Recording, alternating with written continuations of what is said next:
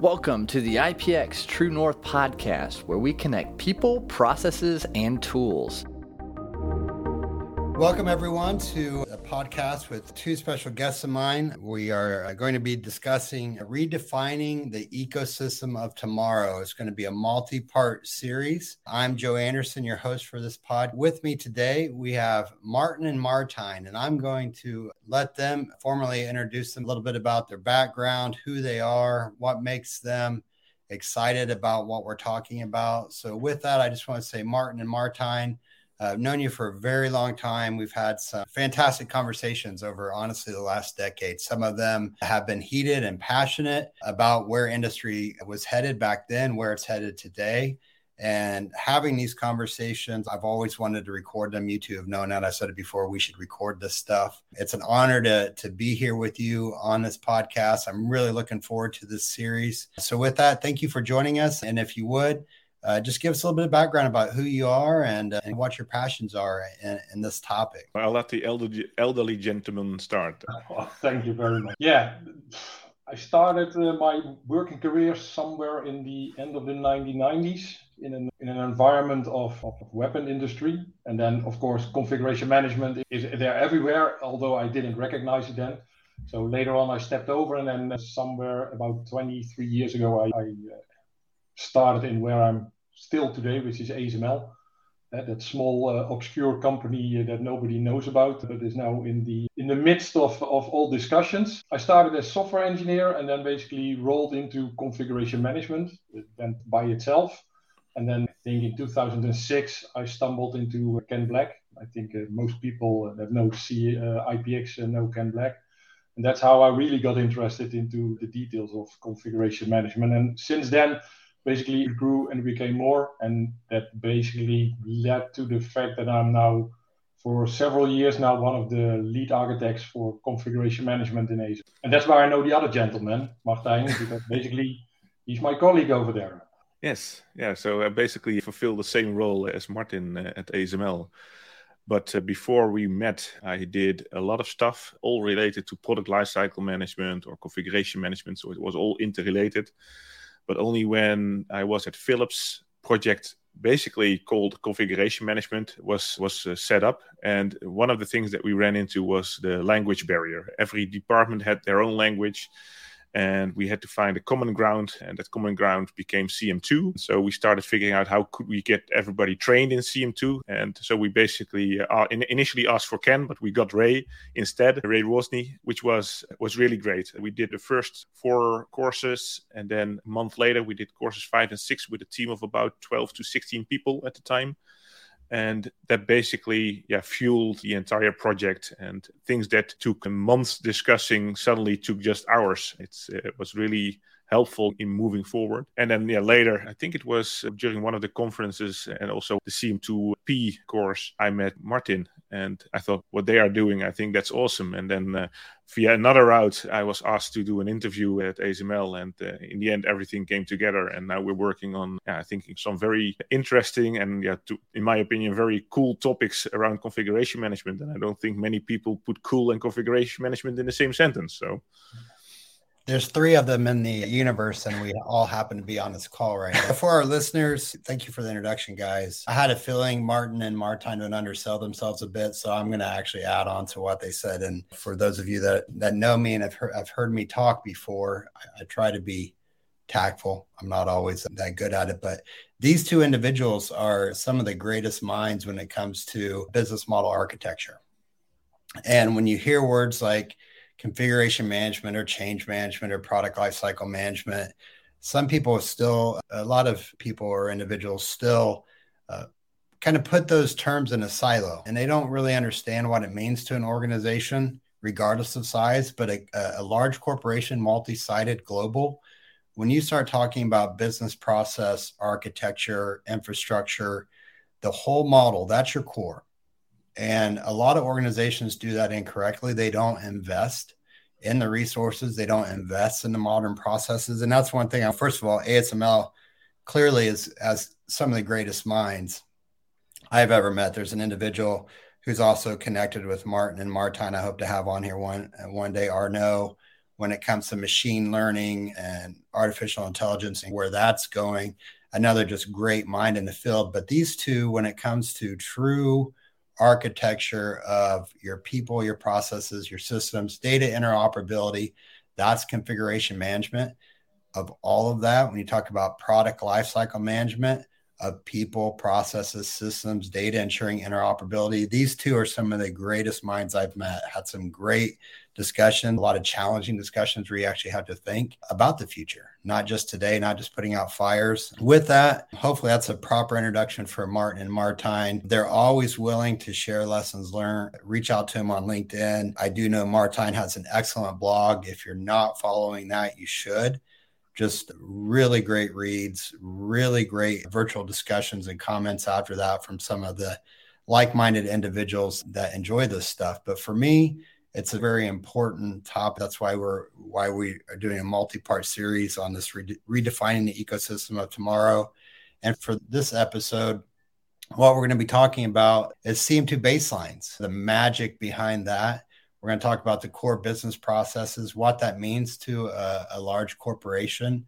And for me, I want to hopefully, much like our listeners, just sit back and learn a little bit from Martijn and Martin because these are important topics. Many of you uh, listening today know your organization will spend money on IT tools and probably have been doing it continuously over the last 15 years with marginal improvement at best. You'll spend money on new sites, new infrastructure. You might do some token trainings, but very few organizations actually invest in changing and evolving your business model. And at IPX, that's what we're about. That's how we help organizations is evolve. So Martin and Martijn, I'm going to shut up here in a little bit. What I'd like to talk about today from your perspective is the core CM2 business processes, how those help from an architecture standpoint as guiding principles. And I'd also like your perspective on the CM2 baseline. So with that, I'm going to hand it over to you two. Can you help break out that that magic, break down the magic of the CM2 baselines, the core business operating standards and processes, and why is it important to a large corporation?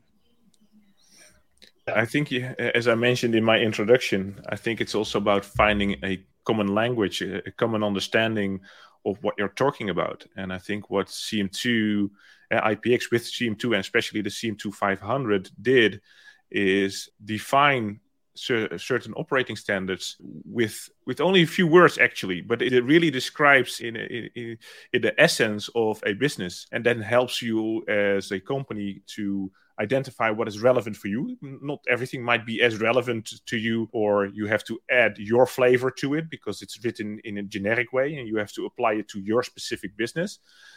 But in the end, it's a very good starting point for getting everybody on the same page. And that's yeah, in, I think what it also helps is when I go back into how I started it, and uh, I come from engineering background, which most people working in configuration management or in that area or PLM, most of them come out of an engineering background or are completely always focused on engineering. And I still vividly remember when I did my CM2 courses, which is 2006 or something, really long time ago. And I know Ken was talking about the business process and all that stuff. And I was like, yeah, no idea what he was meaning. And I was like, not very interesting. Uh, we have products. Uh, we need to get products out of the door. So that whole CM2 baseline for products, uh, etc. That is what I went home, and the rest was basically going away. And as as years pass by, I start learning th- that true power of what the CM2 model actually really does. If you really start diving into it, it is it makes things generic. Everything that we basically dream up in an engineering environment and that we find more of guess logic, like releasing information and that kind of stuff, it's generic. And by defining those core business processes and just putting in okay, here we have configuration management as a core business process, which all the other core business processes can run off. You can say it, but by showing it, and these are the other core business processes, uh, etc. That for me, when it started to sink in, the importance of that, then you start looking around you and you can see the commonality in your company.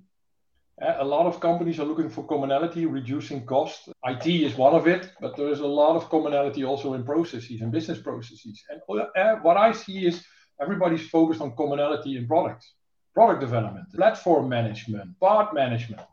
But commonality on processes, which basically leads to commonality in your business infrastructure and your IT infrastructure, that's where the money is. That's where the real money is but this is something that took me a long time to actually start seeing. It was told, it, I was trained in it, didn't understand anything of it until you really get into those positions where you start seeing it. Why is it so difficult? Why is CM so darn difficult to explain to people that don't understand configuration management? Yeah, and one, I think it, it, was cute, Martin, that you censored yourself there. That was nice. You used the word darn, so I, will give you a gold star after that. We can all chuckle on that one. And the commonality, that's a big one. That's a word where I think we know a lot of organizations struggle in consistency.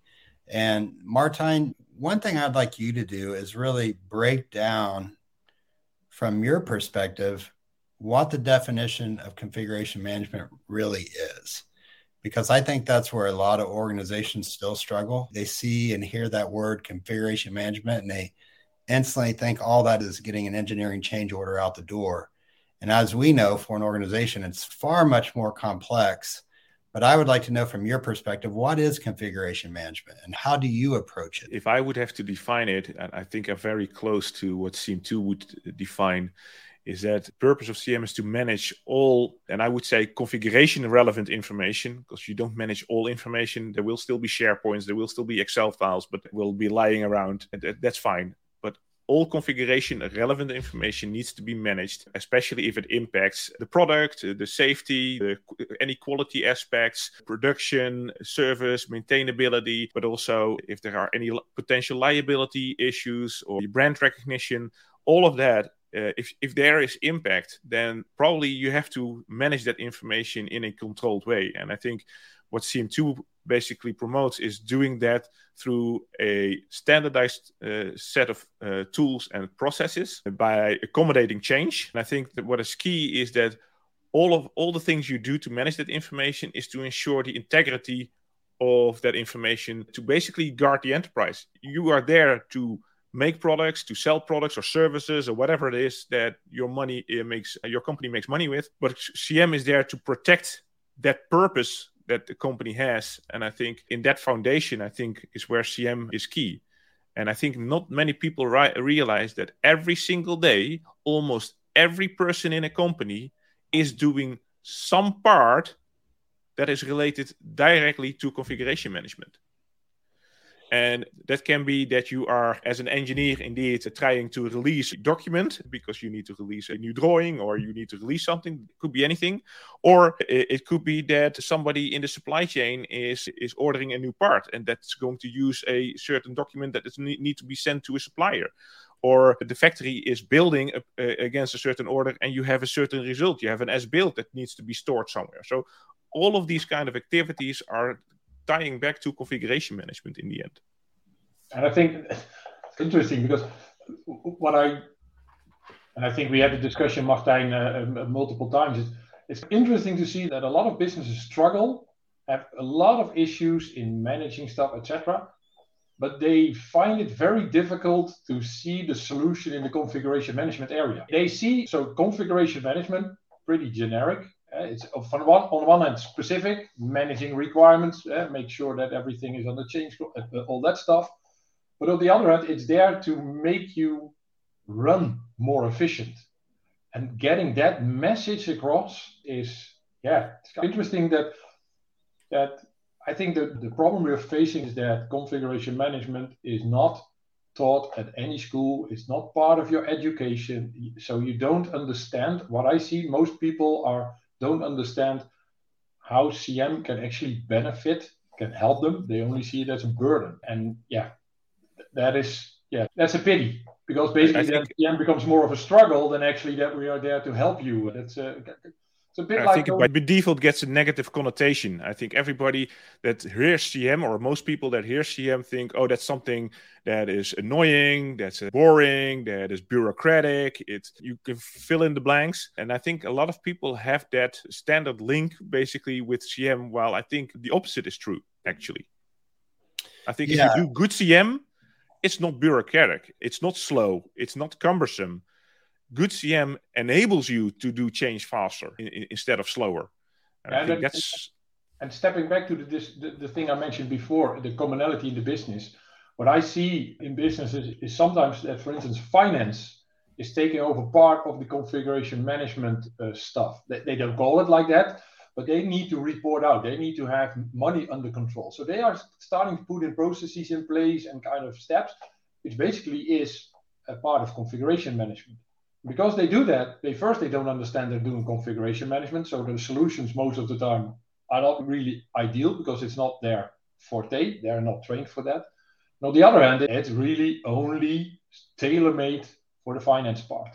So going back to what you said, that that complete business infrastructure, understanding your core business processes is also about what is the purpose of every core business process, and then recognizing that part of CM and which part it will take over out of what traditionally is scattered around, if it's already there, but most of the time there is more CM in most companies, I think, than they realize, but they don't recognize it and it is scattered all over the place.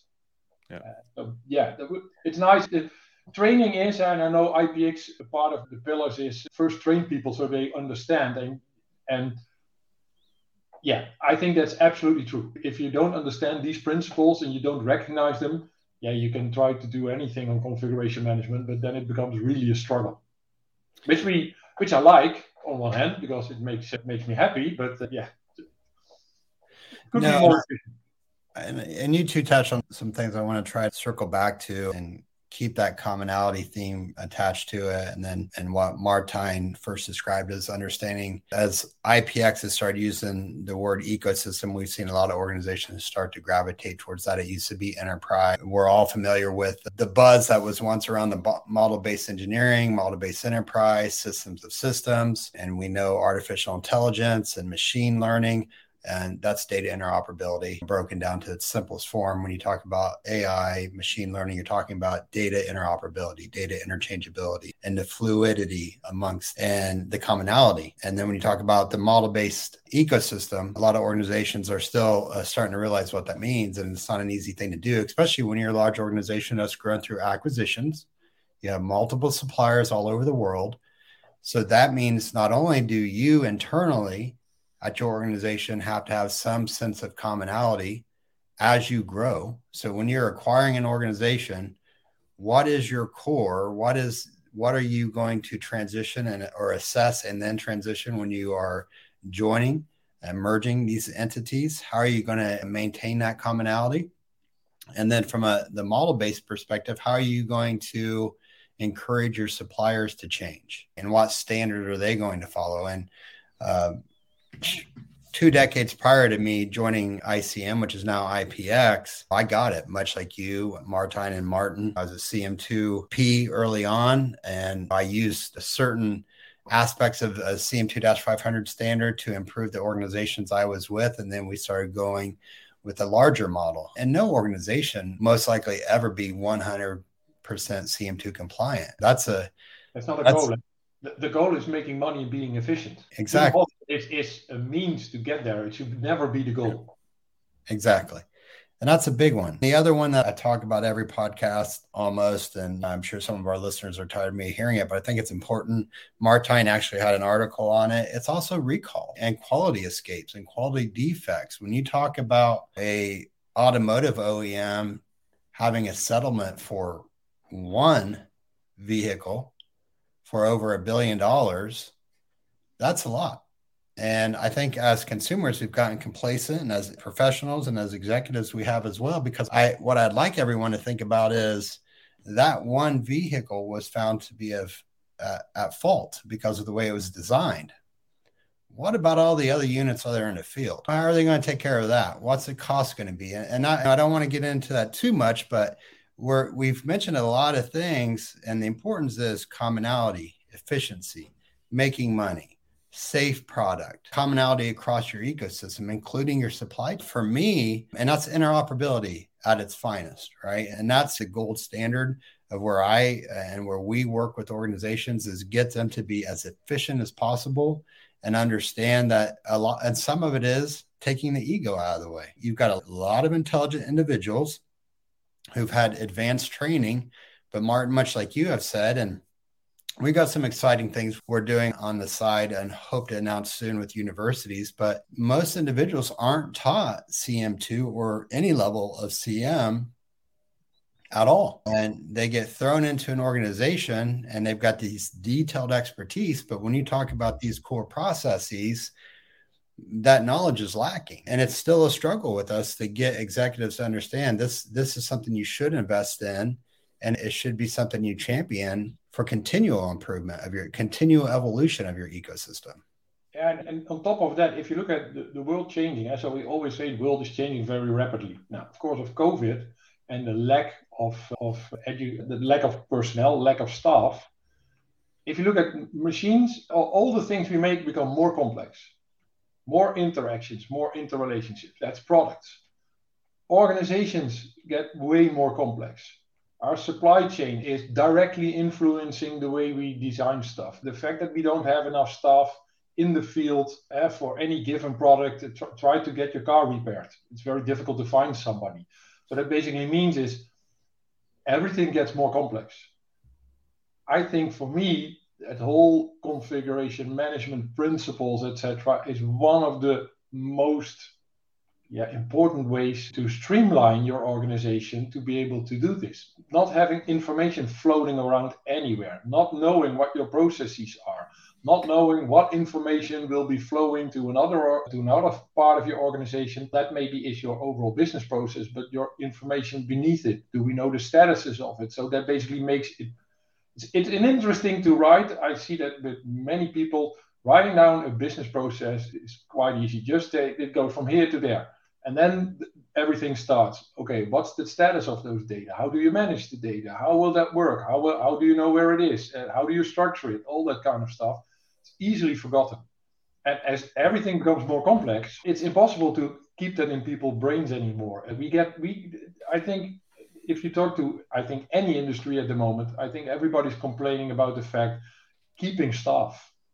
So where I think in the when I started, which is not the old days, I'm not that old, but when I started, a lot of the knowledge was in people's heads, but they were working for 7, 10, 15 years in the same location. They started in mechanical engineering, they stayed in mechanical engineer. I started as a software engineer.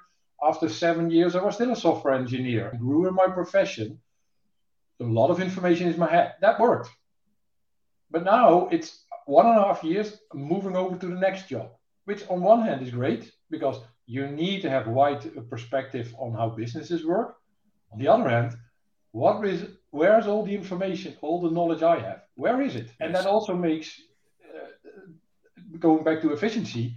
You can have very good business processes if you don't have that underlying fundament then it won't work. It breaks, and I, and I think if we look around us now, you can see it more and more breaking.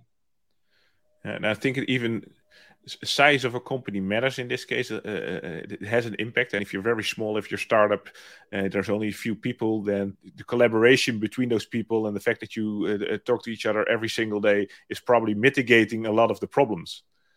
But the the bigger a company gets, the more complex these interactions become. And you might not know the person that's going to use your data, or at least not all of them. So, how do you ensure that whatever you create is indeed what all those people need? And I think that's something that is always difficult, especially where the, there's more focus on the development on the breadth of the, the, people and not so much on the depth, so to say. And I think there should be a much more a balance. Yes, you should understand engineering and manufacturing because if you're an engineer that doesn't understand manufacturing, then what are you doing? Because you, you're designing a product that has to be built. If you don't understand how manufacturing builds it, how can you design your product? So I think you have to understand those uh, both of those worlds. Um, But as an engineer, I do expect you to be able to go really deep in, into your expertise, to really know uh, everything about uh, a certain topic. If you're an uh, uh, uh, expert in fluid dynamics, then I also I do expect you to know almost everything about that topic, and not just the few basics, maybe. So I think there's there should be a real good balance. But then I circle back to your first question, Joe, because you basically started with the business infrastructure and the baseline. I think what Martijn is now touching upon is if you look at how do you make sure that people can cooperate? How do you know that they can find information? How do they know they how to reach out? I think in the mid center is that beautiful for me crown jewel uh, of the cm2 model the cm2 baseline. I think that and baseline not only for product information but that is where most companies i think will start because that's where it's most tangible where we already have the systems baseline also for processes. Uh, but that that that baseline, like an how do you call it? The, that red line through your whole company, which basically ties everybody together by the data they, everybody generates, by ownership. I think that helps really in, in those companies that grow or when everybody works from home. Uh, you get now companies that basically have staff all over the world. You don't have to be in the same building anymore. But that basically means that you have to figure out who owns what is linked who do I have to reach out to? And that also helps in complexity because I think, Martijn, you're absolutely right. If you state like, I have this guy who's really into fluid dynamics, if I start asking him to also think about, let's say, safety or the, the, does your design, whatever other aspect, uh, take it in consideration, that's too much. You have to help these people to, to show them in their faces, hey, here's a relation to this data, but this data basically is a person. You have a relation with him. Go talk to him. Go talk together because although everybody thinks information and you have to link information and then you make it visible, actually you're linking people. Yes. I think in the CM baseline, all the linkages, I think the, the CM is about the linkages between data. But these linkages, in the end, are required interactions between people and it's and I think a lot of people don't understand that when they look at a, at a computer screen and they see all kinds of relationships between all kinds of nodes, they don't necessarily see that's an interaction that I need to have with somebody else. And I think that is really important because every data set or every set of information is owned by somebody has created it, somebody is maintaining it. There are people that's going to use it. So there is, by definition, a creator and a customer is in CM2 creator user kind of a situation going on that has to be managed and people have to be able to be involved whenever something is going to change. And i think creating something initially releasing it initially using it once etc that's relatively easy. But it's never like that. Before you have actually built your first product you probably have done a ton of changes on that product documentation because you learned all kinds of things during doing a, a small prototype of doing a, even a virtual prototype. You already learn so many things that you have to process already a lot of change before you actually start building the first units. And doing change is when things become complex because doing change requires much more interaction than just an initial build up because during initial build up you, you agree on certain interfaces and you build according to those interfaces etc but then when you're doing a change, you might impact those interfaces. So suddenly you have to understand how that impact works. That means you have to, to talk to those people again. And it's not, you cannot start, des- continue your design in holy isolation and, and hope for the best. It doesn't work like that. Martijn, if you talk about this, uh, talking about new de- product development, basically everything is in line, is in order. Everything goes from the first person to the next person to the next person to the next person, purely defined by processes, very simple, straightforward as soon as change starts kicking in, you mess up everything. Now suddenly that fluid line through your company is being, yeah, interrupted at each every moment and every stage, and nothing is clear again. And then, especially if you don't manage it, if you don't have a baseline, and basically uh, in software for me, the baseline was always that is the thing you can grab. That is you know exactly what the baseline is. Uh, everybody's oh, I have a baseline. I know exactly what it is, what it's all about. It's clear, it's etc.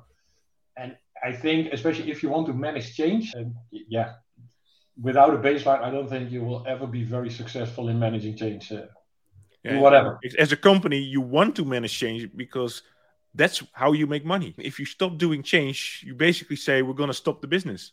And that's there's one area I want to talk about that we haven't touched on yet. There's actually a lot here, and I do think we'll probably have two parts just for this one. But when you start talking about the entire business, when you start talking about understanding all of the impacts, when you start introducing change, there's a couple areas that, in my experience and at IPX, we see organizations truly struggle with, and that's logistics. Logistics has come become extremely complicated with large global organizations and with the pandemic and other issues, but also infield support, infield service. From your perspective, what's the future? What should be the future of ensuring that when we introduce a change or we're going to introduce a change to design, we have to understand what that means to our in the field at our customer location regardless of your organization regardless of the consumer or the oem you support or the large company depending on what you make such as asml i know you have some very complex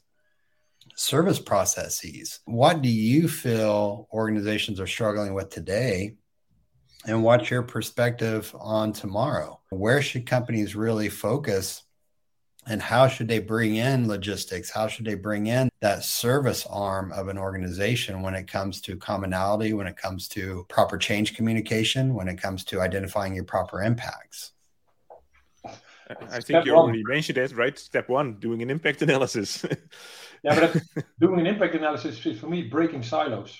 Yes. The whole thing boils down to break down silos. If you can't, if it, it starts from the very first start, it is cross cross sectoral, cross functional, uh, whatever word you use. From day one, you have to have that focus. But that also means that your logistical department and your service departments need to work closely together with the engineering the other way around. And it is about you bring your own expertise. But again, I think what Martijn said earlier, it's about interrelationship is about communication with each other. Can I tell you from a logistic perspective to somebody that is designing something, what I actually need. And can I tell from an engineering point of view what I need from a logistical environment, not only when we start doing something, also when we start doing changes. Impact assessment is the magic word. Uh, that is something I think that configuration management drives doing impact assessment. But if those, uh, so if you don't have, if you still work in silos, yeah, first you don't have that that great reuse through your company because maybe manufacturing has the same work work instructions than than uh, your service people use but they don't know they start changing them independent of each other and I think you can already identify companies where the silo thinking is still very strong. Is when you still talk about an engineering change, or yeah. an engineering change request, or an engineering change order. It, it, it, if you think about it, if you're only saying something is going to change in engineering, which is absolutely not true because you might have to purchase new parts or you have to go even go to a new supplier and uh, you have to va- uh, uh validate that supplier. You have to basically build something new or assemble something new in your factory. You have to validate it test that. All kinds of new stuff is going to happen all down the value stream. And i think saying something is an engineering change is by definition already silo thinking, and I think we have to be careful. I think that CM2 did a good job by basically uh, making it a change notice, or a, I think even in the, when I was taught it was called an enterprise change notice, but it already it doesn't say what the scope is. No. And I think enterprise change notice already is narrowing it down to the enterprise, and I think that's also not right because things might change to in your first tier, your second tier, your third tier supplier. How do you manage that? How do you make sure that change is going to be affected on the right place on the right time and it's going to be successful? And to add to that, it's not only your product, it's also your process because most of the time, if you can have changes on products, they they might be influenced by or influence others, influence processes, especially outside engineering. So if I design something completely different, I might need different staff in the field. I might need a different way of how we actually send people in the field. Let's assume we're going to do more sensors on our product. And that basically means is we now can, from remote, uh, figure out that we need the preventive maintenance instead of just reactive maintenance. But that basically means that I need to change my processes on my service department. So making an engineering change, basically, that's what it's called. That's what is recognized by the organization. Oh, we're going to create a new product. We're going to all look at the new product And then guess what? We rolled it out. We figured it out. Our other, our, our other two big uh, parts of the company, they didn't change because it was an engineering change. It's not an enterprise, maybe universe change, but that makes it really big.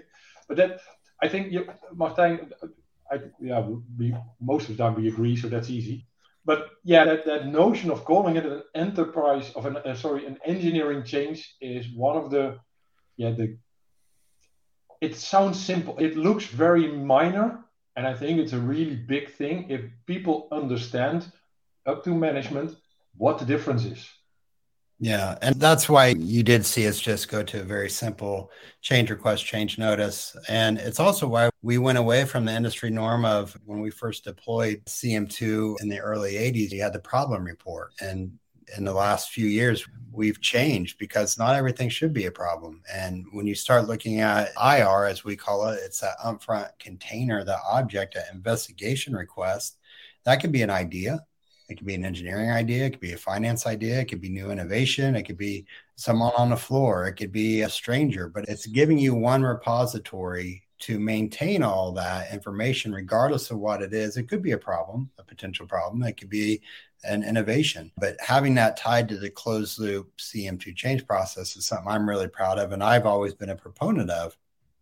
And the one area that that I think we'll probably get on the next series. And it, it, ties back to what you were saying earlier about knowledge management. With a large organization like ASML, where they encourage career progression, or you have another organization where there's a high attrition rate, or you have an influx of new employees every quarter. There's an issue there with knowledge management for everything we've talked about in this episode. And when I close this out, it's normally I don't do a plug. That's why we're really proud of the Idea Academy that we launched this year and we're still struggling to get organizations to understand it's more than just training. It's about functional knowledge management. How do you take the training? How do you apply it at your organization? How do you always have a way for your individuals to not only share lessons learned, to get those up skills, to have focus groups? And that's what we've done with Idea Academy because for us, CM2 is the gold standard uh, at CM2 500. All the certification trainings built behind it. I know Martijn, you're a professional like myself. Dr. Haket here is the CM2 doctorate. And we've all dedicated ourselves to these issues because we are passionate about it. But we also owe, owe the next generation a, a way for them to learn from us so they don't have to learn from scratch. And that's why the Idea Academy was created because it is innovation driven by excellence and accountability. So you have training, you have knowledge management, you have these focus groups. You could do it internally, you could do it externally. But that's one thing I want to talk about perhaps next time is your your perception on the impact matrix and how that could be used for knowledge management. That's most organizations don't properly use the impact analysis for product changes. I would like to really take it a step further with you two from an architectural standpoint and help organizations. This is something I believe, I think it was Martijn, Max, Paul. It's been many years ago. We were sitting in a restaurant and we were having these discussions, being like minded individuals for different companies. But for me, I've always been passionate about okay, but how do we take, and Martin, you alluded to it, how do we use CM2 for the other side, the non product side? How can we use that impact assessment for knowledge management and knowledge transfer and knowledge communication and storage and all of that? and training and making it functional, but also making it somewhat enjoyable. And I think that's where you've seen a lot of companies struggle. They have static LMS systems that no one cares about. And I censored myself there, Martin. I was getting ready to really go off because that's an area where I think companies just do a disservice to their resources. They have these platforms that are really not functional, and there's no commonality for those. Next series, keep that in your mind, listeners. We've got a lot to talk about over this multi part redefining the ecosystem of tomorrow a series. But again, Martin and Martijn, thank you for joining. It's always a pleasure. We've we just started this journey. I look forward to it. For our listeners, thank you for participating. Thank you for taking your time. I do highly recommend again for you to connect to these two individuals on LinkedIn and have a look at Martijn's blogs. They are a fantastic read, brings in a lot of outside industry expertise and ties it all together. in a practical way, but also with a view of the future. Um, so, Martin and Martijn, thank you again for joining me today, and I look forward to next week. It's our pleasure. Thank you very much. Thanks. Thank you for tuning in today. Don't forget to subscribe and review the show. And for more information on IPX, visit ipxhq.com.